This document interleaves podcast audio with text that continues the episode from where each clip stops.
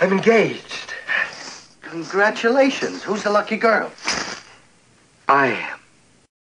Hello and welcome to CinePunked, interactive discussions for film lovers. I'm Rachel Kelly and with me are Robert J. E. Simpson Hello. and our producer Ben Simpson. Hiya. This episode, nobody's perfect.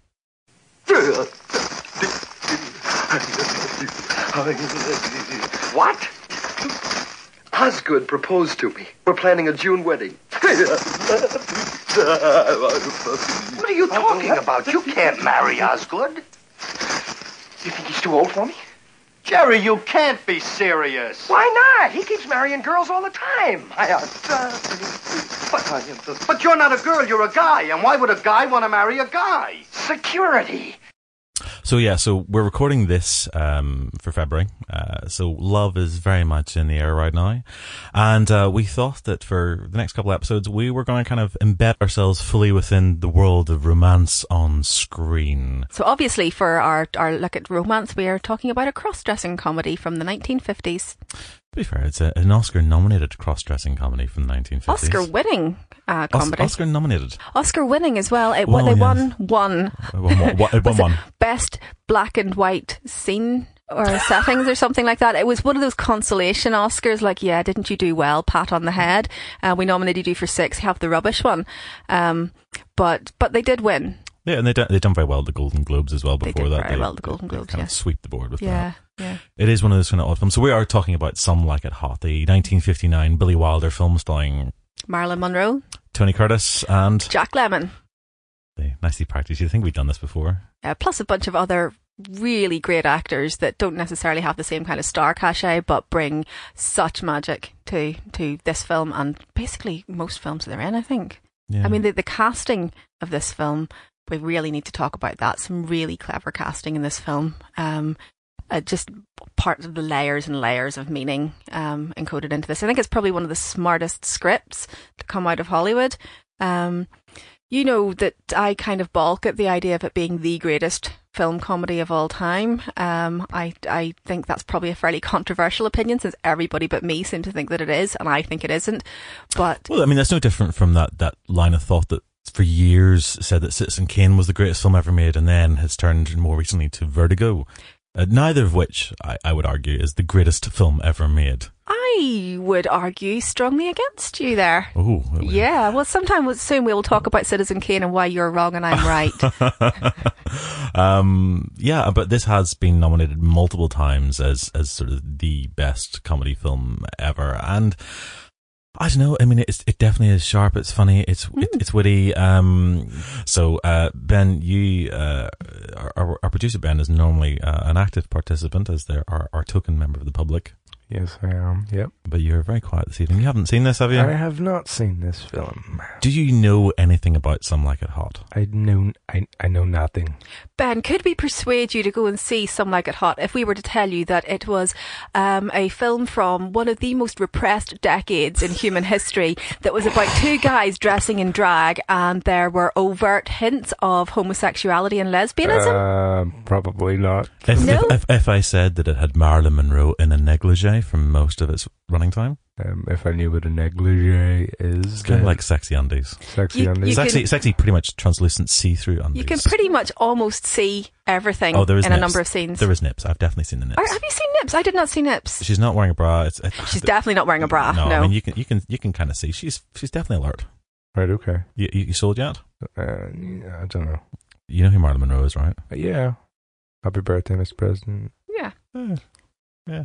Yeah, Tony Curtis in lipstick and high heels. We're really not selling on this one at No. all. Doesn't seem like we are, no. Okay, so how about if I told you it's not just a sex comedy, it is also a gangster film? Uh, yeah, that might persuade me a little bit. Yeah. Okay. I think that's the essence about Some Like It Hot. It is kind Yeah. of a real mix of, of, of sort of genres Mm. and, and vibes and, and, and sort of um, yeah, mentalities. when I say it's one of the cleverest films and the cleverest scripts to come out of Hollywood, I think I'm thinking about much more than than just the the banter, which is second to none. I mean, it's, in terms of the screwball banter, I think it's it's right up there.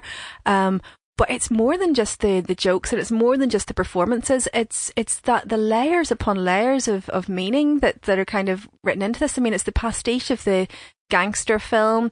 It's Well, th- th- let's talk about the gangster element first because actually, I, mean, I was rewatching this again this morning in preparation it's for the show. great Sunday morning film. A fantastic Sunday morning film. I missed uh, missed the trick then. Yeah. Yeah, ne- but next Sunday, you know, we're not recording, so next Sunday morning, okay. Yeah. just Yeah. I'll give it a watch. recommend it. Maybe we'll come back to it and uh, hear uh, Ben's wonderful opinion on them. I. I think we probably should. I think we probably should. But I was watching it again, and it's the thing that I always forget about this is that actually the first half, the, the first half an hour and the last half an hour are the gangster film. It's proper dark as well. But you spend a lot of the time, you get because the gangster film kind of goes away. You spend a lot of time actually absorbed in in, in the romance and the sex Mm. comedy, and you forget that actually there's a gangster subplot. Yeah, I mean, it, in the, the first, what, 15, 20 minutes, we actually see um, a, a, a garage full of men machine gunned to death after begging for their lives. And it's like proper machine gun fire as well. You're watching Mhm. that, that this is a, you know, you watch kind of gunfire in films. It tends to be kind of like they shoot.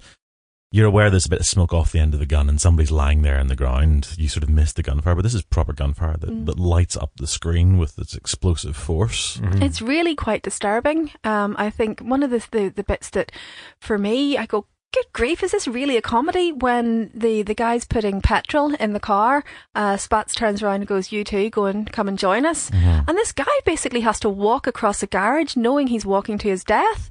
It's actually kind of horrifying. I mean, the, the, it's not a bit of wonder. I think that um, you know the first test audience walked out essentially. Oh, let's go see a Billy Wilder comedy. Hang on, what? If I walked into the wrong theatre here? Why am I watching a black and white car chase with people getting machine gunned? And this this is it's also worth bearing in mind. This is 1959. This Mm. was this was released. Okay, so by 1959, most films that are being released come out in color.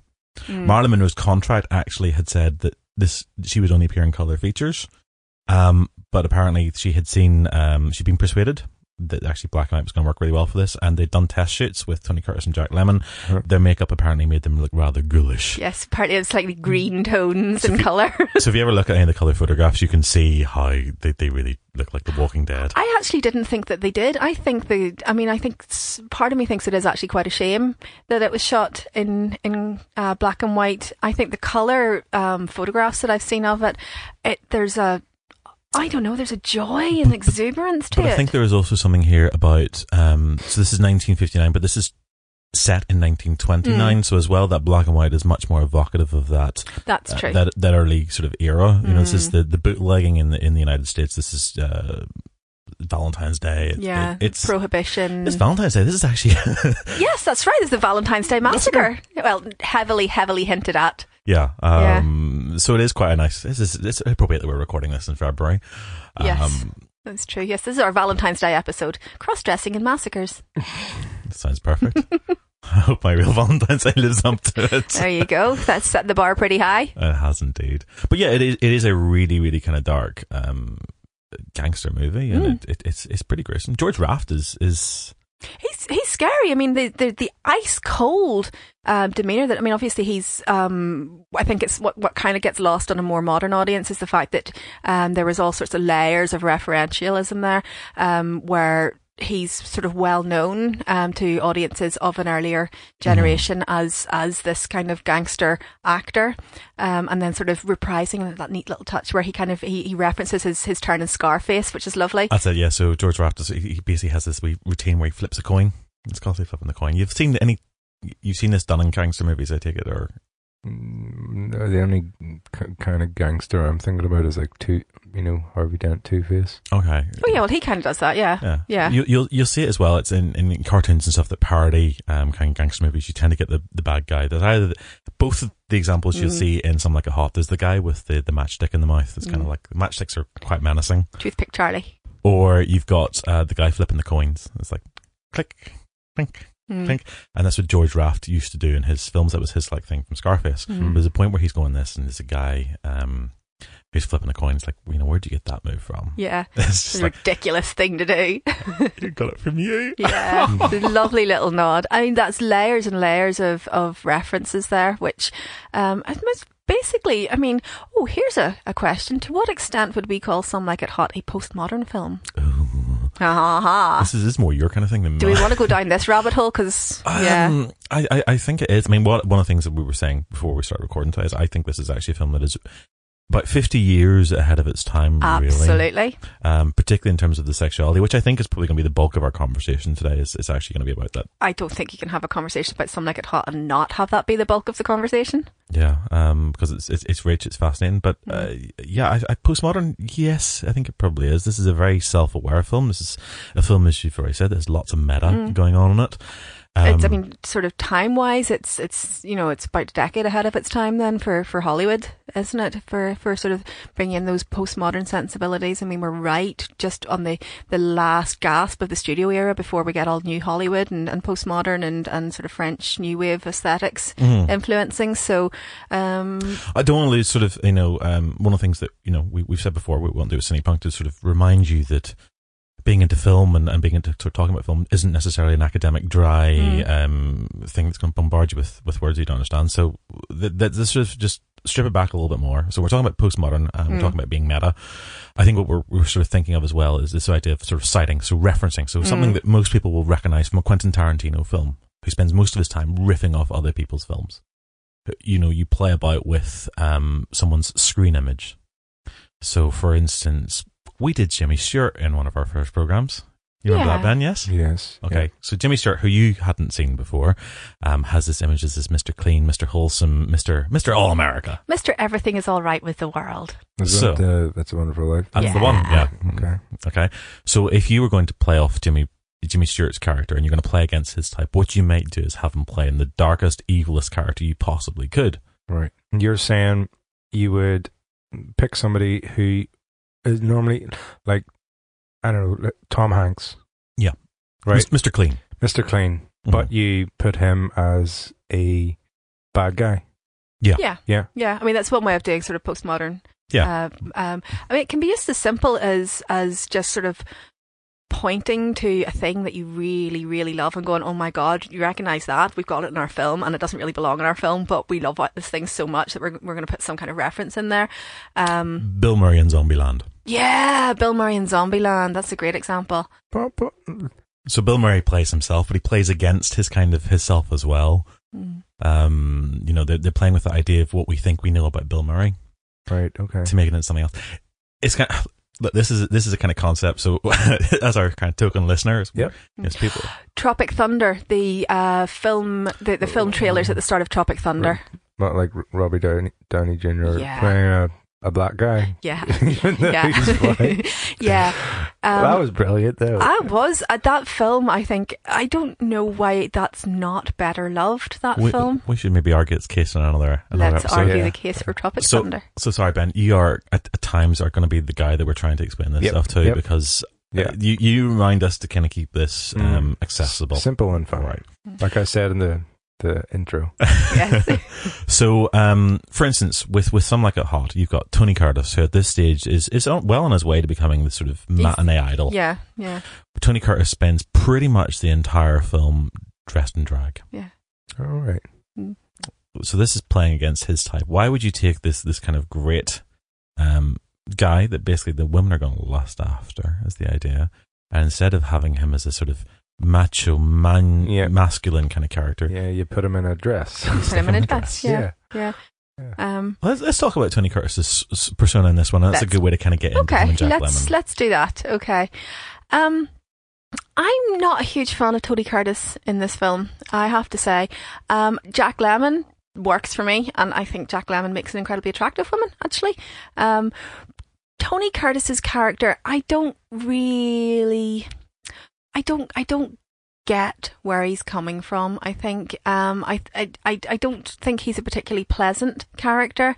Um, I think the end of it, we were sort of discussing this, I think, weren't we, about how nobody really learns a lesson at the end of Some Like It Hot, but Tony Curtis sort of learns how not to be um, a dick to women uh, because he sees how women are treated and he doesn't like being objectified and he doesn't like the way that um, women can have their hearts broken and he sees that he's done all of this. Um, I I don't think he has the, the issue with the objectification the way that Jack Lemmon's character does. I think Jack Lemmon really, Yeah. it, it, it's Tony says something about you know now you know how the other half live. yeah. Um, it's Jack Lemmon who actually kind of his character who Well, Jack Lemmon's character is is not the one who was doing all the objectification of women to begin with. Jack Lemmon's character doesn't need to learn that lesson quite as strongly. No, this is true. I, th- I think um, I think Josephine, Mm. uh, this is Tony Curtis's sort of female alter ego. Um, I think has a sort of weird relationship with with in terms of that objectification. There is they they kind of fall into this um, habit of being a, a proper a proper lady Mm. when he's a lady, but he's Mm. also he's also the character that's allowed to be The a sort of man. lech and and yeah. yeah, And he's also he's he's kind of the gender police as well. um, well, he is. I mean, the the earliest scenes where um, Jack Lemmon's sort of Daphne character is having the party in the, the, the booth on the train, Mhm. um, and and he's the one going, "Remember, you're a girl. Okay, I'm a girl. I'm a girl. I'm a girl. I'm a girl." And then later on in the film, um, where Jack Lemmon has just accepted a proposal from a man. Remember, you're a boy. You're a boy. You're a boy. You're a boy. Mm. Okay, I'm a boy. I'm a boy. I'm a boy. He's a gender police. Um, I think Jack Lemmon is possibly having more fun as a woman. Um, and I, I seem to remember reading somewhere that um, when they both came out of their dressing rooms for the first time in as as Daphne and Josephine, um, Jack Lemmon immediately sort of fell into this kind of uh, what was it? Billy Wilder says something like um, he, came out sort of grinning like a 20 cent hooker um, and they immediately realized that that's kind of the, the bubbly kind of tart with a heart persona that, that Daphne was going to have so there couldn't be two of them playing a female like that so um, Tony Curtis's Josephine had to therefore be that bit reined back and, and the, the sort of the proper the lady among the two of them I get the feeling as well from from having read some of Tony's stuff before. Um, uh, that part of Tony's issue. I say Tony. I met Tony Curtis once. Did I ever tell you that? y- y- you've mentioned it yes yes I would be totally dining out on that anecdote as well by the way La-di-da. It's very nice. Um, I think when you when you sort of, uh, I think part of Tony's issue as well, though, is that his experiences within going into the film industry as a man, um, and being a pretty boy Mm. as well, was that actually he had that experience firsthand of that objectification of having been um, chatted up by other predatory males. Um, I, I, I, I, I'm I- sort of I'm sort of going to go Crimea River here because Marilyn Monroe is also in that Um, film. Absolutely okay. We'll we'll, we'll come Yeah. into that as well. But but I think you know we're we're talking about 1950s. We're talking Yeah. about kind of that male that that that kind of male and that objectification. We're talking about kind of uh, one's response, but also possibly that informs the way that then one- portrays that character, or at least our knowledge of that allows us to read this in a certain way. Okay. hmm Um, Jack Lemmon's character, by the end of the film, I mean, I said this to earlier, Jack Lemmon's character believes he is a woman. He has Yeah. forgotten Yeah. how to be a man. Yes, I I don't know that I would necessarily go as far as you would with with the reading of that character. Although I think you know I totally see where you're coming from here, and I don't I don't think it's wrong. It's just that's not quite how I would read it. No, I, I absolutely. I mean, w- w- when you're looking at Jack's, um, when you're looking at Daphne, Yeah. okay, so so Daphne. I mean, first of all, he takes ownership of his character. He changes the name from Geraldine to yes, Daphne. that's he, true. He I- never likes the name Geraldine. so he become, he actually decides right early on that Mm. he is going to become a woman. It's his idea. Yes, and it's not even, it's not sort of, it's less of a sort of a let's transform out of necessity. It's more of a, okay, let's transform out of necessity, but I'm actually going to kind of make this the, the persona that I want it to be. Uh-huh. And, and Daphne is very much a creation of, of, um, somewhere between necessity and, and and sort of having fun with it. I mean, it's a much more fun character than Josephine. No, when, he, when he's in that train having that party, I mean, Mm. he, he at that point he still remembers his masculinity because he says, you know, I've, I might have a bit of a surprise for you. Yeah. And- Put and then- hair on your chest. Oh, don't spoil the surprise. see what I'm doing. No lights. We don't want them to know we're having a party. But I might spill some. so spill it. Spills, thrills, laughs, and games. this may even turn out to be a surprise party. What's a surprise? Uh-oh. Not yet. When? Better have a drink first. That'll put hair on your chest. No fair guessing. you know, so he's sitting there, and obviously he's very aware that he is a man. He's got all these very attractive women around him, and uh, you know, we know what the inevitable surprise is going to be if you bunk up with a guy who's pretending to be a woman, uh, and that's very definitely hinted at. There's a very obvious sexual connotation to this, uh, and I think you know at that point he remembers who he is. Now you've got then got Tony Curtis's um, Josephine being gender police, although she is peering through a series of women's legs into the space. And it's very handsy and it, it to me it feels like there is a i guess there's a familiarity that you can do as a woman but when you're aware that this is a guy who's dressed as a woman there's a kind of um, inappropriateness about that as well. Yes, I agree with you, but I think that the persona that that uh, Josephine has decided to embody is is almost like the maiden aunt um, persona, which I don't know. I mean, what you're saying about about Jerry and and Daphne, uh, sort of uh, Jerry becoming Daphne effectively. I think I think that's. I think that's actually, yeah. I mean, I like I said, I do, I do agree with you because uh, there's the sort of that is the only alter ego that that Jerry has is Daphne, whereas uh, Josephine's Has- alter has ego has yeah Junior as well. So to, to take this further, I mean, Daphne not only just becomes that. I mean, you see when he has that. So they have their dance. There's a point in the film where That tango scene is fantastic. So Tony Curtis is playing his second character within the film, Junior, who's this kind of um, multi-millionaire uh, who, with the voice of Cary Grant, and he is sitting there with uh, Marilyn Monroe in this yacht, and he's sort of having this uh, rather eroticized um, very seduction. very steamy makeout session on the yacht. Yeah, we'll yeah we'll talk about that a bit later. oh, we, we absolutely need to. So they're they're doing this, and then that is cut between um, Daphne on this dance floor with this uh, older millionaire called Osgood. So, Uh, is Junior Daphne? No, Junior is Tony Curtis, who's also Josephine. Right. Yeah. Yeah, it, it gets a little bit confusing It's this. it's practically Shakespearean in the amount of different characters that everybody is playing. Right. Okay. But Jack Lemmon only ever plays Daphne, right. Okay. um, or his, Or Jerry. or Jerry, Yeah. his male self. Yeah. Or, but Daphne's so Daphne is having this this rather um rather reluctant. He's gone on this date first of all, and he's he's doing this dance now at this Cuban place, and he's shaking these maracas, um, which in itself is a bit of a, a Yeah, he's shaking his maracas It's a suggestively. It's a euphemism. So he's doing that, and then eventually, you know, the, it cuts between these two, and gradually until the point where where Daphne and Osgood are the only two left on that dance floor. And by the time they get back to the the, the hotel room at the end of the night, uh, Daphne is still shaking the maracas on the bed, still enjoying the moment and living it. Um, and and so Tony Curtis's character comes back from having romanced Marilyn Monroe's character on the yacht, coming back in, and um, Daphne's lying there shaking her maracas on the bed and singing the humming the, the tango tune, and and uh, Daphne's engaged. Osgood has proposed, and Daphne's delighted about this, um, and and literally cannot see any reason why this might not be okay. Um, and Tony Curtis's character keeps sort of firing these objections. You know, there are laws, there are conventions. You know, you can't marry him. Of course, you can't marry him.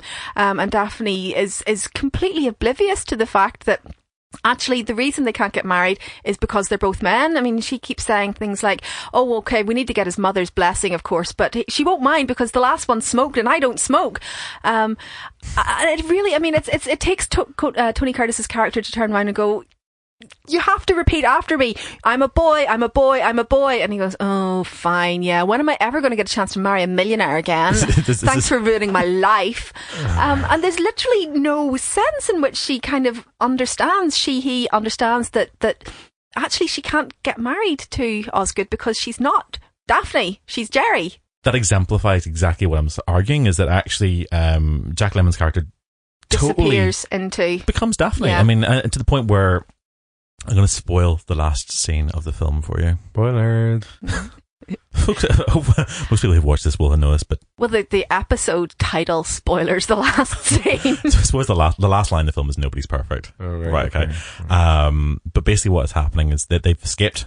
They're on this little boat, and Jack Lemmon's character, still in full drag, is having this conversation with Osgood on the boat, and he's explained to him, finally coming clean and saying, "This is why we can't get married." And he goes to a list. You know, it's like, um, It's, I'm not a natural blonde. I lied. I smoke. I'm a terrible, terrible sort of slatternly woman. I've been living with a male saxophonist for the For past three three years. years. Um, I forgive can, you. yeah, I can never have children. We'll We adopt. adopt. Um, and then finally, he kind of tears off the wig and goes, "Oh, Osgood, I can't get married to you because I'm a man." nobody's perfect. It's just like this, Roll credits. It's but it's this acceptance of the fact that you have this point, and he's sort of looking there, and you, you could see it just as the credits come up. Jack Lemmon kind of looks at him, and kind of realizes what he thought was going to be the issue isn't an issue at all, and clearly the I, I I firmly believe by the end of that film they are going to get off and get married. Yeah, I kind of want to see the what happens next because it's all well and good having everybody kind of reconcile and Marilyn Monroe's um, uh, sugarcane. Oh, it's fine. I forgive. I forgive you, um, Joe. You Oh, not- rakish But character. she's not even interested in forgiving. It's like actually he is exactly the kind of guy that she has said earlier on. She is always attracted to, and she is embracing that. It's just like tell me more because that's exactly what she wants to hear. Well, yeah, yeah. um, I, I suppose that's what I mean when I say that nobody really gets what's coming to them at the end of it. And I think this is this is something that really fascinates me is that um, sort of doing some some reading, um, I saw an article suggesting that had this film been made today, I mean, for one thing, the, the gender um, bending thing wouldn't be quite as shocking at all. They wouldn't that ending couldn't happen today. Today that reveal would have had to have happened around about the midpoint to change the stakes of the story. And then sort of the the middle sort of section would have been the the sort of protracted apology and and trying to forgive each other. Um, and by the end you know, the climax would have been how everybody learned to forgive each other for lying.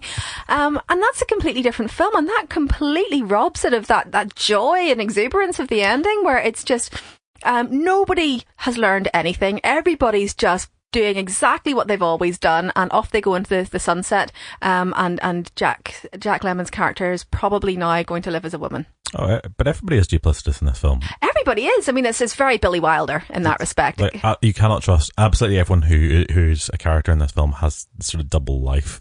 Um, from the the gangsters who are presenting themselves as upstanding businessmen or opera lovers, from the the police who are kind of going undercover. Um, you've got these guys. Not very convincingly undercover, No, of course. but, the- but there is an undercover element to Yes. it. You know, to the informer, you've got these guys who are musicians who basically lie to get themselves through life. Yeah. uh, as a regular basis, who end up taking on this mantle of, of, of sort of impersonating females in order to kind of get a job and keep themselves safe. Um, ultimate witness protection. Uh, but then also within that, you know, you got Tony Curtis's character who has an additional layer of duplicity by pretending to be somebody else while he is pretending to be somebody else. Hmm. And of course, you know, Marilyn Monroe's character as well isn't exactly truthful. She bends No. the truth according to what what she needs. I mean, She- the, she- the speed at which she's from the uh, Sheboygan Conservatory when she meets Junior is just beautiful, and you can see it in his face as well. It's like, So he basically that's my lie. I told that lie. Uh, recognizing a kindred spirit. she just steals his lies and feeds them back to the person that lied to her, even though she does not realize that this is the person that lied to her in the first place. It's brilliant. I mean, in, Mm. in terms of what it does with that, the fact that she is also somebody who, you know, she's an alcoholic who denies that she's an alcoholic. yeah. She could quit anytime she wants. She just doesn't want to. you know, and this, everyone is, is, is kind of multi-layered. That's Marilyn Monroe. Um, I kind of, we cannot talk about this. Um, And not talk about Marilyn Monroe. Marilyn Monroe is kind of interesting. I mean, she has this reputation of being a, a useless actress in many respects because she doesn't always remember her lines or her moves. Um, kind of like Tommy Wiseau. Yeah. actually. Well, this last- was this was the the film in which that reputation was absolutely cemented, wasn't it? I mean, this was the one where she's famous for not being able to deliver the line "It's me, sugar." yeah. Um, taking something like forty takes because she kept saying "sugar, it's me." Um, but actually, do you know, there's the whole other side of that that's never really told. You know, Billy Wilder reconciled whether. He apologized for being a jerk to her on set. Um, and there's actually, I mean, apparently she had a miscarriage soon afterwards, um, and it was widely believed that it was the strain of working on this film. So it wasn't, it wasn't entirely um, her against Billy Wilder by the sounds of things. No, and as he himself acknowledged, I mean, she is, I mean, the camera loves her, the audiences love her. Her comic timing is spectacular. I mean, I think that's you know people people forget she may not be the, the greatest actress that has ever lived, but the camera, as you say, loves her. Um, comic timing, uh, she she knows where the beats are for the comedy, um, and she knows how to manipulate that star image. And that star image is exactly what carries that character of Sugar Cane, and I think that's very deliberate. I mean, as as written, that character was very much the straight woman, the foil for these two comic guys, um, and she imbues that character with personality and pathos and sort of uh, she pushes back um against that pigeonholing. I mean she she calls herself you know not too bright and but but in fact she is pretty much the sort of the luminescence in every scene that she's in I, I do kind of wonder. I mean, that, that whole line about her not being very bright, and actually that that um, inability to complete takes, mm. which we know that from other films that she didn't always have that issue. You kind of mm. wonder: is this? And bearing in mind, her acting mentor is one of the Strasbergs, who were notorious for kind of their, their, their method acting. You basically become the character. Is that actually what she is doing here? Is she taking that kind of Strasbergian thing to its extreme? i'm not sure i i you think she was actually dumb? I know. I'm not saying that she was dumb. I think by this point she was well into sort of the alcohol and, and drug issues, um, and probably she was sort of in significant emotional turmoil. I just, I just think in terms of uh, in terms of the publicity that it generated by being so awkward on Mm. set as well, it does seem to be. Um, it, I just wonder if it's ever so slightly deliberate. If she actually, I mean, because Tony Curtis always said that she was much smarter than Oh yeah. absolutely, and he was, you know, he's one of those people who spoke very highly of her. she Um, took on the Hollywood system and bent it to her will. I mean, you don't do that if you're not particularly bright. and if you see- if you see her in the Misfits, her- you know, her I've not last seen the Misfits. watch the Misfits. watch She the is amazing in that film, and this is this is supposedly the woman who's you know a total wreck by that Yeah. point. I think if you can pull off that kind of performance, there Mhm. is no way that the kind of the persona that is presented in this film, that the person that we know about from the stories, Yeah. is actually the reality. Yeah. No, I and I agree. Um, I I just I think she's far too canny a performer to be that kind of ditzy blonde. I think the ditzy blonde is something that worked very well in terms of star persona. It's mobilized, um, and and it it sort of it it gets her her sort of place in the pantheon. Um, and I think she knows very well how to use it. I mean, that kind of naive sexuality. There's nothing naive about Marilyn Monroe. I mean, do you know, there's, there's she's not that childlike innocence. Certainly not. She knows how to mobilize her sexuality. And and that character is not naive by any stretch of the imagination. No. And she says, you know, uh, when she's on the yacht, you know, I've I've never been uh, alone with a man. Yeah, night. exactly. Yes, you're like, yeah, In- in okay, good one, sugar. But she adds on to you know, sort of in the dark on a yacht. Yeah, and then just it turns out, a, a, sort of a couple of sentences later, that she used to sell kisses for the milk fund. Do you know? So from an early age, she has She's been mobilizing yeah. her sexuality. She's very good at it, um, and nobody could do it like Marilyn. Nobody. They they tried and failed to replace her when she started getting uppity. Um, nobody took to the public's heart in the same way that Marilyn Monroe. Nobody ever has since. No, she she's. I mean, every every sort of frame of the film, she's she's set out from every other girl in that film. So you have the rest of them are dressed in this kind of puritanical white. She spends most of the film in a black negligee. Mhm. Um, so she already sits out against everybody else. She's standing out from the crowd. Although interestingly, when you watch both books, her first appearance on screen and that of Tony Curtis and Jack Lemmon's characters, they are within group shots. Okay, interesting. So when you come into the the speakeasy, Mm. at the start, you've got sort of watching this again today. You sort of see Jack Lemmon and Tony Curtis are off in the back of the scene, a very busy scene, playing their instruments. You don't even realize you've seen them. Which for a star's entrance, you kind of think that's very very subliminal.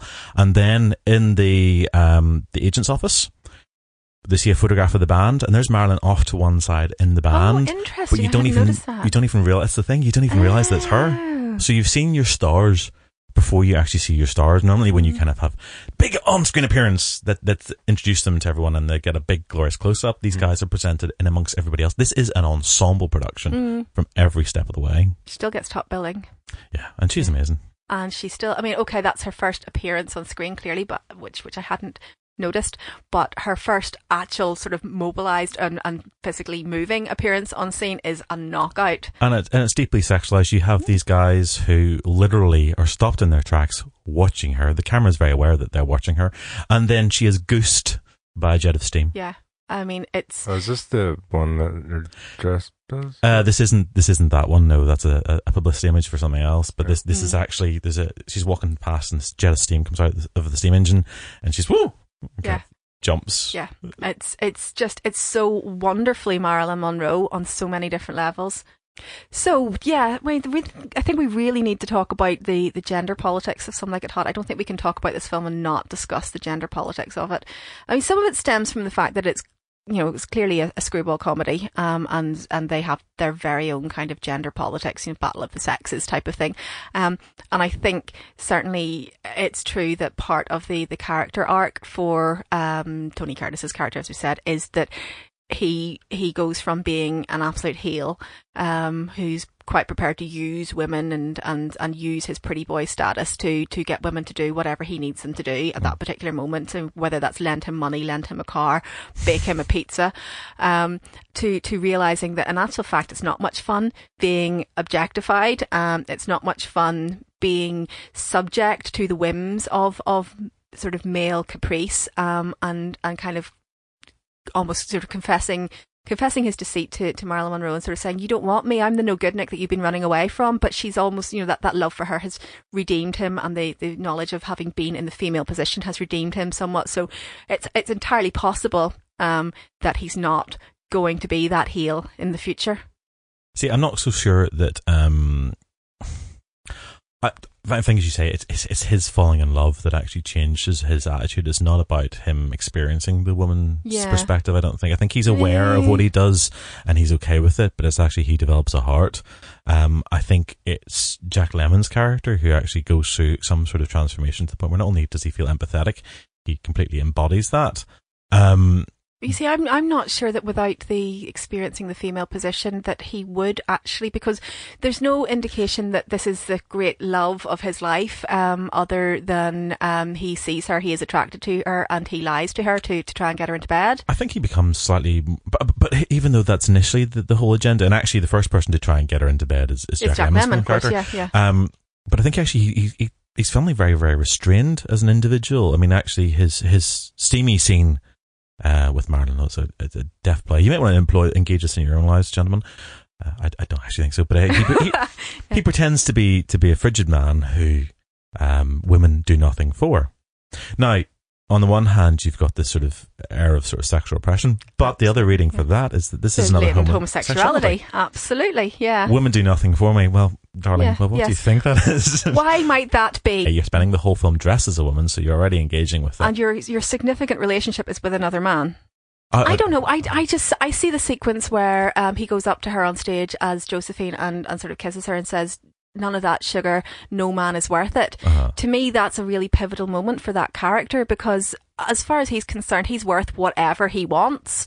Um, for the majority of the film, um, if if Joe wants it, uh, then he is going to manipulate and lie and do whatever to get it, and that's the whole Junior character comes around. He goes, "Ah, Joe see, Joe want, Joe get."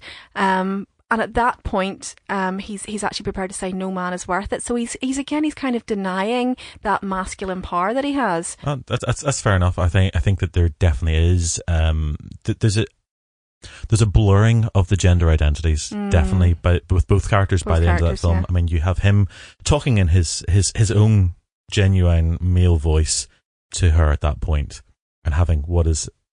In some senses, uh, a, a lesbian kiss, and that's how the Mm. other characters who are in that room at that point Yeah. see it. It's like the woman Beanstalk. it's it, it it's quite uh it's quite bold for its time in that sense. Yes. Although we don't get the equivalent of the male kiss, um, oh, we just get a, a male marriage. Do you know oh, an off-screen male marriage. an off-screen male marriage? But it's definitely going to happen. oh, absolutely. You know, Um, but also you've got whenever they're dressed back as, as when there's a point where they um and trying to escape the gangsters, they actually then dress up as as sort of uh, I think it's morgue attendants. yeah. And they're no, running no, th- they're they're hiding under the morgue table. So they're, they're running through, but suddenly they're being pushed around a wheelchair, Mm. and Jack Lemmon's character is still wearing the high High heels. heels, yeah. So yeah. he's still a woman while Yeah. he is being a man, and Yeah. to the point where that, that flip of the wig, and he's still dressed, and you know that acceptance. There is definitely a fusion of the gender boundaries within that. yeah, I agree. Um, and that, that that's really bold for. I, I I think actually, to be fair, that would still be. That would still be bold now. today. Yeah, that would still, and I think Hollywood would definitely try and fudge that. Well, I Um, think we. I think. It, it, I think if you're going to have it in a film today, um, I think the risk would be that there'd be some sort of trying to explain it and sort Mhm. of say, sort of labour the point of acceptance. I think Jack Lemmon's character would have to have a girlfriend by the end of it. I don't think I I really don't think Hollywood has the courage to end with nobody's perfect Well, I, today. I, I think that well, because that's a judgment call, and they wouldn't let you have a judgment call like that. yeah. Yeah. But I think there'd be the temptation to show this sort of journey into sort of acceptance of oneself as a Mm. as a homosexual, because at the end of the day, Hollywood still has an issue with bisexuality. Homosexuality we can kind of cope with just no, about. Hollywood has an issue with homosexuality still, definitely.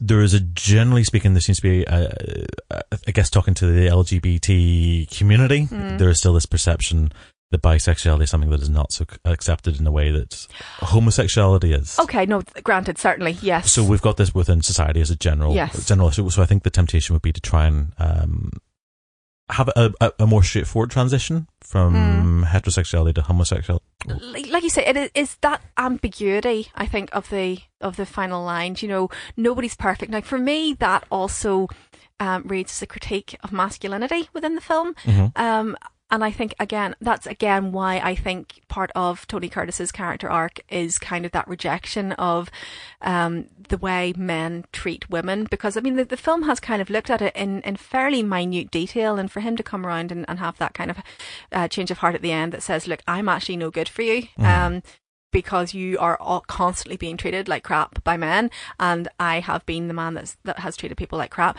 For that line to be closely followed by "I'm a man, nobody's perfect," for me, kind of says, you know, this this film is is is quite critical of masculinity or certainly certain performances of masculinity um and and kind of where you're talking about the fusion of genders i actually think that's possibly like tell me i'm reading too much into it but is that not possibly part of the film's message is about kind of the the sort of the necessity of not polarizing the genders but fusing I, I certainly think that's how it sort of comes across, and particularly to a modern day audience. yeah is that a modern day reading rather than I, I think if you were reading this in 1959, they, traditionally speaking, we're going to be shocked. I think. I think most people. I mean, they. oh they- got banned didn't it it got We- banned all over the place I think. I think. clutching now, pearls the response in the UK would be very different to that in the United States because Right. in the UK, um, the idea of sort of the panto dame, I suppose, is the nearest equivalent that we most people will identify. Yeah, yeah. Um, gender performing as as the opposite gender is something that has been a, a part and parcel since sort of the, the variety days. Well, Shakespearean days, of course. I mean, it, this has Yeah. its, its its strong roots in the likes of you know Twelfth Night and but, um, but it's culturally it's been something that in the UK people quite accept. Like the female Mm. impersonation is, is is something that we we get yeah, and we don't question it. yeah, Um, in the states, I think it's slightly different. I think there's a little bit more questioning. It's used for comedy effect, but actually, female impersonators, in a kind of more general sense, I think is a little bit more taboo. I might be wrong. We want to talk to you. What is it? It's about the Florida job. The Florida job? Mm-hmm. Nellie told us all about it. Yeah, we're not too late, are we? What do you, have, a couple of comedians? Get out of here. Long distance, get me the William Morris Agency in New York. Well, you need a bass and a sax, don't you? The instruments are right, but you're not. I want to speak to Mr. Morris. Wait a minute, what's wrong with us? You're in the wrong shape. Goodbye. The wrong shape. What are you looking for? Hunchbacks or something? It's not the backs that worry me. Well, what kind of a band is it anyway? You got to be under 25. We could pass for that. You that. got to be blonde. We could dye our hair. And you got to be girls. We could. No, we couldn't. I think you're probably right. Yeah, I mean, I, I haven't spent enough time living in the states to to say one way or another. Do you live in the states? I did live in the states briefly. Yes. I did not know this. Did you not know Oh, that? did you live in the states? Yeah, I lived in Boston for a little while. I did not know this. Not not very long, but for a little while. Yeah, I lived and worked in Boston. I did. Should not see any drag shows now. I didn't see any drag shows in Boston. No, I did go on a ghost tour though, Ooh. which was awesome. Um, Very haunted city. so I, I think that I, th- I think audiences at the day would have been slightly shocked, uh, certainly by the implicit sexuality. So the Catholic League of Decency Yeah. just said it was morally objectionable. They Yeah. didn't ban it; they said it was morally objectionable. yeah, it was Um, it was banned in sort of various different federal Yeah.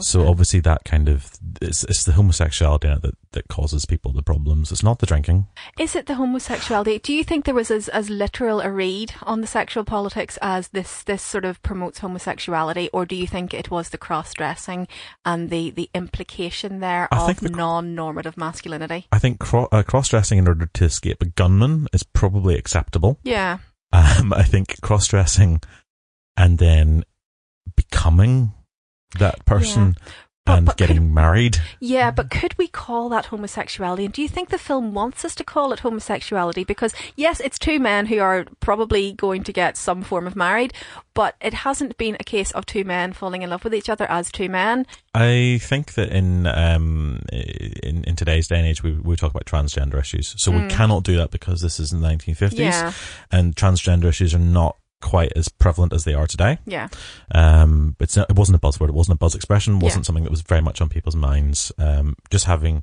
recognition of homosexual relationships was still ten years away in the UK. yeah. Okay.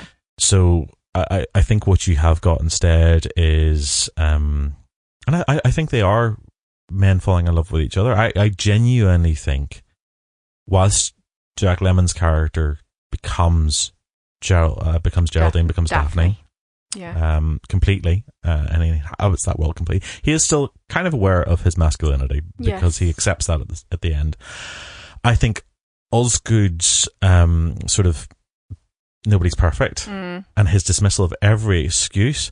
I actually think he is very aware of that sexuality beforehand. I, th- I think that he is aware that Jack Lemmon's character is a man. I mean, certainly that character and the way that character is played, you can Incredibly camp. yes, you can read so much kind of uh, that that that sort of it's it's definitely open to a reading as um, a, a repressed homosexual character. Apart from Oh, I don't the- think the- he's repressed at all. well, he's had multiple heterosexual marriages, and and he does And he- genuinely seem to leer over women. So there's not even the sense that he was be in, he would be in touch with any sense that he might be a repressed homosexual. Um, it's it seems to sort of come completely out of the blue. he leers over uh, Daphne. I don't know that he leers so much over anybody else. Um, I think the fact that he's mentioned seven or eight marriages, he's not Not entirely, entirely sure. Yeah, Uh, also, there's the coding. Of, he live, you know, he lives with his mother. he yes, either lives with his mother, or he, he very definitely is incredibly close to his mother. Yes, um, and dominated by and and he does have the, the mannerisms that that's that he's playing those sort of mannerisms for effeminacy Mhm. clearly. Um, You, I, I, I think undeniably you're meant to read him as a gay man. do you think so? I, I think so. I, I'm not sure to what extent I agree. I'm not And- disagreeing. And, I- and I think at that point as well, particularly within Hollywood, lavender marriages are something that are not unknown of. So, oh yeah, and certainly yeah, yeah. What's, a, what's a lavender marriage? okay, so a lavender marriage is a marriage of convenience. Basically, it tends to be uh, openly a heterosexual relationship um, between. Uh, usually involving one or two parties that are in fact homosexual by nature, um, but for public appearances they have to appear to be heterosexual. It, it happened quite a lot. So people like um, Rock Hudson. Rock Hudson, so he was a masculine kind of man, um, was in fact living homosexual life the whole time. Celluloid Closet. It's, Mm. Uh, we- we- fascinating. We, yeah. would name some current ones, Ben, but unfortunately we would probably get sued. Uh, Oh, Michael Barrymore, sued. for Crazy, instance. uh, yeah. Michael Barrymore was famously married for many, many years. You remember Michael Barrymore? So right, they get married, but Something- they're they're not. They, Yeah, it'd be like, um, Elton John. okay. Elton John was married to a woman. Right. So yeah, so Elton John back in the the seventies was in uh, apparently in a heterosexual marriage. Okay. But as we now know and very well established, Elton John is very definitely gay. Right. Yeah. Yeah. okay, so we can accept that. Yeah, got got that. Okay, so that's a Seen lavender. pictures of him. So that, Seems to be very happily married to Yeah. his male husband. Yeah. but you got that. So basically, that's that's a lavender marriage. It's something that hides your true sexuality for the sake of the public's acceptance of your personality Right. as a star. So um, I think those seven or eight marriages that he talks Mhm. about are lavender marriages. That's why they don't work. I mean, four or five times maybe, but seven or eight. Okay, no, I I get it, and I get That's what a you're lot saying. of alimony. It it certainly is. I get what you're It's saying, a bad and business deal. and, and to, to be honest, you know, I I agree to a certain extent, but for the fact that he seems to be so enthusiastic about showgirls. he, he he's constantly looking for that one showgirl who has that, That, extra that something. little bit of extra, little bit of yeah. extra. I mean, I think Penis, if he basically. is, yeah, okay, he's looking for the showgirl with the penis. Um, I think if he is um, a closeted character, he's deeply, deeply closeted. Um, it is. I see. This is where I disagree completely. I, I think he's so surface. I think his closeting is. I is think all the signs there. and signifiers are there, but I don't think he, and I don't think um, the actor is is playing him as a gay man. I think the actor is playing him as a mummy's boy, slightly effeminate. But Oh, I, I, I think he's playing him for camp. do you? I think it, it, it's it's it's not effeminate. It is camp. it is camp, but camp as in repressed homosexual, or camp as in Camp is in homosexual. I, I don't think there's any repression about it. I, I think I that's think- why he is yeah. able to accept that character and the fact that there is this pretense of it being a female. I think Mm. just makes it all easier. Now, like, this is the point where we should encourage our listeners. Um, however many of you there are out there, to actually contact us. I don't care if you listen to this in two years from now. Um, it would be lovely to actually hear what other people think of it because we clearly don't agree about it. No, I think we're going to have to agree to disagree here on, to the extent I don't I don't disagree with you. I'm just not sure how how much I agree with you. And yeah, I'd love to hear other people's take on this just to just to see um, who's right. It's me.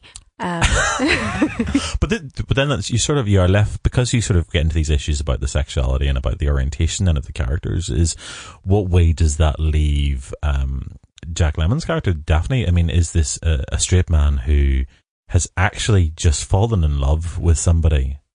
And I, I, I Mm. think it's a bit more than just the objects. I, I don't think it's because he seems genuinely on a high when he's done that dance. I think he might have fallen slightly in love with the character of Daphne, and I think he's. I think the character of Daphne um, has been romanced, not necessarily in love, but I think the character of Daphne has been romanced by um, the the sort of lavish affection. I think her head has been turned. Mm. Um, he's still very resistant, um, very resistant to the idea that that that this marriage. I mean, he's he goes back and forward, I suppose. And when he's initially um, been proposed to, the character of Daphne, I think, is very excited to have been proposed to and has been romanced, um, and has had her head turned by the fact that she has been romanced by this um, millionaire who wants to shower her with all of the things that that women allegedly want.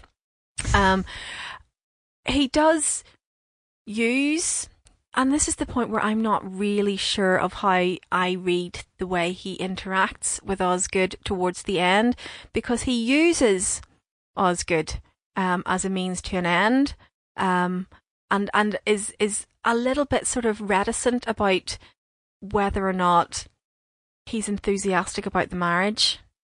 I think um, for me, part of that, I mean, he uses him in order to save his own life. Yeah. Which I think is a. That's fair enough, absolutely, Most yeah. of us, Yeah. faced with a bunch of gunmen, would probably consider lying through our teeth in order to get out of that situation. Certainly would. Yeah. yeah. Um, but I think there's also a sense of he's not wanting to upset him. Do you Ye- think? I, I, I think genuinely, I think he's he's sort of. I, I, I think genuinely the character has slightly fallen for Osgood. I just And think, I think it's more than just Daphne because okay. I think it also comes as well as to whether or not the conversations are had when everyone is dressed as a woman or dressed as a man. Because that Mhm. also depends on, on which character you're being at that time. So whenever you have these conversations that are actually had with them half in, half out of the costumes, then I think there's a very different sort of um, mentality at play there. And I think that is also that fusion of the genders. And I think that's Hmm. that's where maybe you've got um, you actually have genuine emotion. It's like you know, it's Yeah, It's, okay. I'm, I mean, I'm sort of struck by how reluctant he is to give the real reason why they can't get married, um, and and how reluctant he is to kind of admit that the whole thing has been a sham all along. Which sort of, I don't know to what extent that is the the identification with Daphne, and to what extent that is the whole I don't want to admit that I have lied to this this nice man who's clearly in love with me. It's that question that happens early on. You know, what about the honeymoon? What are you going to do then? It's Yeah. like, well, we were talking about the Riviera, or Yeah, I yeah. fancy Niagara Falls. Uh, Yeah. You know, it's like really, it doesn't matter. This the sex act, um, whilst it is strongly hinted at elsewhere within the film. Well, yes, no, but he's, he he sort of explicitly says he's going to get out of the marriage before the sex act takes place. Yeah, he he makes it seem very mercenary, and uh, uh, he Yeah. talks about the alimony payments. I never really buy that, though. I mean, the the, the more times I see that, I, I hear that line, um, I think that's thrown in just to kind of try and straightwash it a little bit, Hmm. um, in case it just gets that little bit too outlandish for 1959. I, I, I think for me, uh, the, ultimate message is, is, is actually the gender is sort of completely irrelevant. I think that these are characters who find themselves in situations who have to address issues of their own sexuality and who ultimately sort of fall for people that are not who they want to fall for. Their gender is sort of um, actually doesn't matter, and the fact that they they carry out these eroticized acts um, as different kind of people Hmm. Um, I, I think sort of masks what's really going on. Yeah, I kind of want to pick up on that a little bit, just when you talk about the eroticized acts. I mean, this is screwball comedy, Mm. um, famously called sex comedy without the sex, Mhm. and yet you have two men doing the tango in it. Now, the tango is as overt an analog for having sex as has ever potentially been encoded into dance. So, really, I mean, effectively, what we're seeing is two men having sex, Sex. on screen. Mm. Um, and and the, the fact that it's two men is repeatedly underlined because Daphne can't stop leading. So, I mean, there's, there's so much, so much subtext there. So he know. I see, I reckon at that point, You think he probably knows? I, I I'm coming around to your, I'm coming around to your line of thinking here. To be honest, I am coming around to your line of thinking here. Um, Osgood is is yeah, he's aware that he's dancing with a man Yeah, he- potentially. oh, he knows completely, and he's okay. But for appearance's sake, Daphne has to be a woman. Okay. I I think that opens up so many questions Well, about we know, Osgood. we know who the top and the bottom are in that relationship. No, we don't, because Daphne won't stop leading, and Osgood won't stop leading either. We know who wants to be the top in that relationship, but That's also I think both of them? doesn't. Yeah, It- Yeah. it's it's it is uh, very definitely a, a relationship, possibly of e- equality in a way that actually you generally don't have within on-screen relationships. Oh, I'm not sure. I think Osgood objectifies Daphne. I think Oh, he does. objectifies the hell out of Completely, yeah. So yes. there's, there's where's the equality there? He touches it touches her up on the left, and, Yeah. and Daphne comes up, slaps him across the face, Yes. and says, "What kind of girl do you think I am?" Mm. I think he knows exactly what kind of girl he is. He's a man.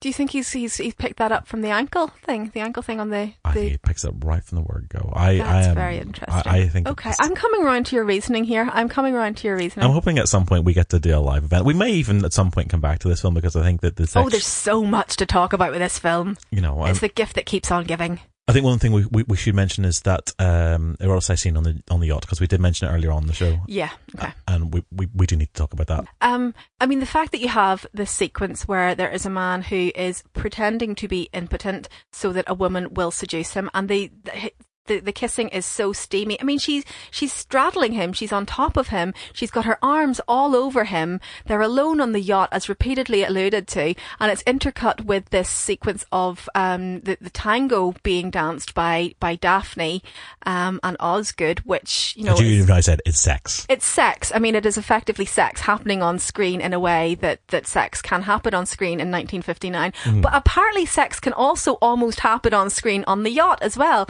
because they're as near as damn it actually doing it. They're just not quite naked, but her her dress gives very little to the imagination.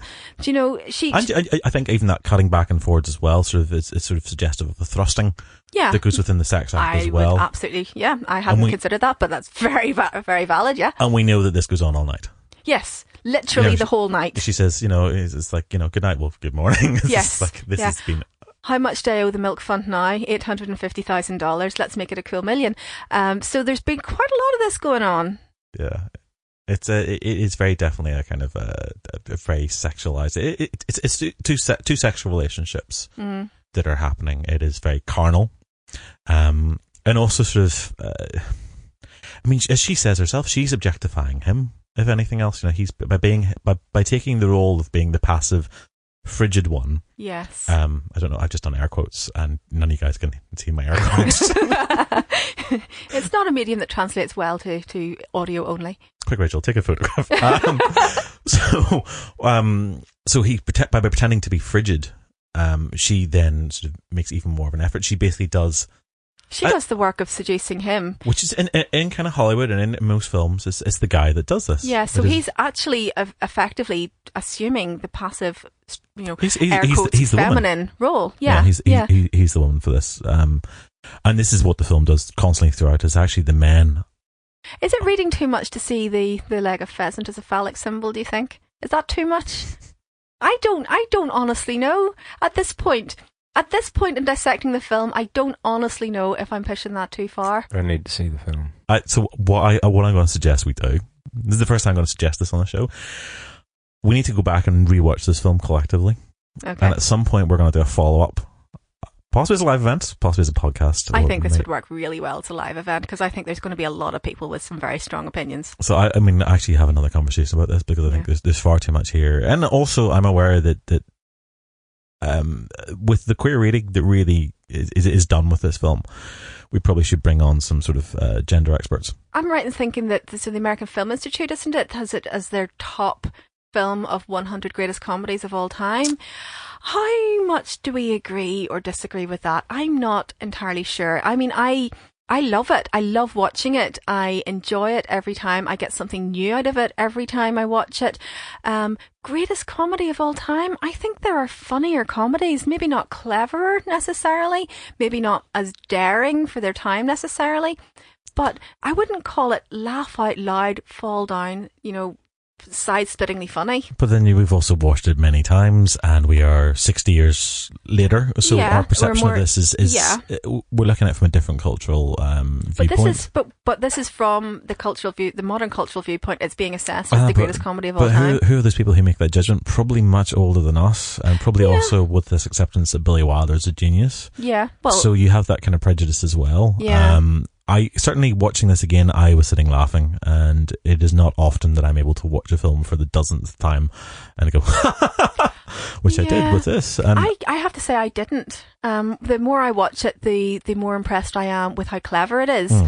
But the it's not that I find it less funny. It's just that it, it, it gets me less strongly every time. I guess it's been a little while since I watched. it. I mean, certainly, I, I realize that for some people, because of its, uh, you know, its issues with gender and, and cross dressing, that it may be deemed potentially offensive. Mm. Um, but I actually think because it's so clever and so forward thinking, and actually so accepting, Yes. Oh, absolutely. Yeah. it's, it's, it's rather brilliant. Phenomenal for 1959. Phenomenal even for today in, in terms of how it, it presents um, non heterosexual desire. Um, but hilarious. I'm just I'm just not sure. I mean, I just I I like the screwball comedy as a genre. I like that that battle of the sexes. I like the witty repartee. Um, I'm just not sure that there's you know much room in so the past hundred odd years for another comedy about isn't it hilarious? These are two men in frocks. I, I, I think it'd be hard to, to do better than this did. Yeah, and I know I'm being reductive saying, you know, this is a comedy about two men in frocks. Um, that is, Yeah. but that is where the central humour derives from. Is look, look, isn't this funny? These guys are wearing dresses. Uh, oh gosh, this is this feels like I could go on and on about this one yeah, as well. I, I, could. I think I think I'm, I am. I'm possibly being deliberately. I take your point. provocative I take your point on that one, but I think actually it's far more than just about two guys in frocks. It is, of course, far whilst more than that. Ostensibly, that is the first thing that gets you to laugh. It's like, oh my gosh, how they're they going to cope as women? The reality is they cope as women ridiculously well. They do. And it's not so much of an issue about them being a woman. The laughs are not because they're women. It's the laughs are actually because of the, the interplay within life. Yeah, I just, I mean, I that's not, I suppose, where my my my issue with it comes from, and it's calling it an issue is too much. I'm just trying to explore um the the so the reverence that it's that's held in as a comedy, as opposed to a, a, very clever, piercing uh, commentary. As a film, I think it's got great satire. Um, I think it's beautifully shot. Oh, I think yeah. it's fantastically directed. It's splendiferously acted. Mhm. Um, Agreed on all of those points. and uh, you know, so we, we got that sharpness, you got that brilliant wit that's in it as well. I, I think it actually still holds up pretty darn well. Uh, I and for a film that's 60 yeah. years old, I, I, I think that's a rare achievement to do, especially in something like comedy, which is a, as Mm. a genre can often date quite quickly because jokes tend to be quite topical. They're quite of the moment. So uh, I, I think for it to do that, um, is a rare achievement. Uh, I just think it's a great film. Um, I agree. It's a great film. I absolutely agree. and It's, it's a great and film. it is a good comedy. but yes, it's a great film and a good comedy is what I think I okay, would. Okay, so how, uh, you you tell me two comedies that are better than it, Life of Brian. and other Monty Python stuff. Um, Life of Brian, I think. Life of Brian is not even the funniest Monty Python film. You th- oh, right. We're going to have an argument about this Holy. Grail, Holy Grail. Holy Grail is great. It's no Life of Brian. Life of Brian is perfect. Mm, nah. Okay. Uh, this is going to take us down a whole other Yeah, we're going to save that let's one. let's not do this. So apparently, there's a Python podcast coming up at some point, Ben. I wouldn't mind that. no. let's do Python podcast. okay, Yeah. yeah, that's April. Yeah. I don't know. Um, I think calling it a great film and a good comedy is probably my my assessment of it. I think that fits um, with with how I feel about it. Well, that, that, let's let's leave it at that. So it's a great film. It's a great comedy. It's got lots It's a great film and a good comedy. good comedy. Um, I think it's a great comedy. Um, it, it deals with gender in a, in a completely different um, way. Very think- daring, very provocative, um, sort of deliberately so, so where you and I actually agree is that we both think it's a great film. great film. Yeah, Um, definitely a great film. But we you possibly suspect it's been overhyped. It's not that overhyped. I just okay. I was going to say it's not that it's overhyped. It's just not as great as the hype, which is the same So sort of thing. overhyped. Yeah, um, but I don't feel like overhyped is fair. Um, You're contradicting yourself. I love this. yeah, I I think it. Again, I don't think I can get better than it's a great film and and a good comedy that I really enjoy watching. Um, I'm not sure it would be in my top ten comedy films of all time. Okay. Um, I'm going to leave Rachel with the final word on that one because Excellent! I finally got the final word. always get the final word. So what we're going to do? Um, we're actually going to keep. in- Didn't there? I've got to wrap up this show. Um, so we are going to keep in in this sort of love theme and also these gender issues. So the next podcast is going to be all about uh, Annabelle is the, the the Love Witch. It's not often we actually tell you what we're going to do in ahead of time, but you know, I, might give people the opportunity to go check it out and Definitely check that out. have a listen and uh, you know have a wee comment or or Do, do you mean Ben that you're going to go away and watch this film for next time? What, what, what the love witch? Yeah, the Love Witch, yeah. yeah. no, no, I'm gonna have. So we're gonna do love, we're gonna do Love Witch next. Um, so in the meantime, folks, you know, uh, thanks for listening. You know where to find us now. CinePunked. We're on Facebook, Twitter, and um, we've got our website www.cinepunked.com. And um, yeah, if you haven't already, do subscribe, leave us some feedback, and uh, we'll chat to you again very soon. That's good. I'm gonna level with you. We can't get married at all. Why not? Well, in the first place, I'm not a natural blonde. Doesn't matter. I smoke. I smoke all the time. I don't care. Well, I have a terrible past. For three years now, I've been living with a saxophone player. I forgive you. I can never have children. We can adopt some. But you don't understand, Osgood. Uh, I'm a man. Well, nobody's perfect.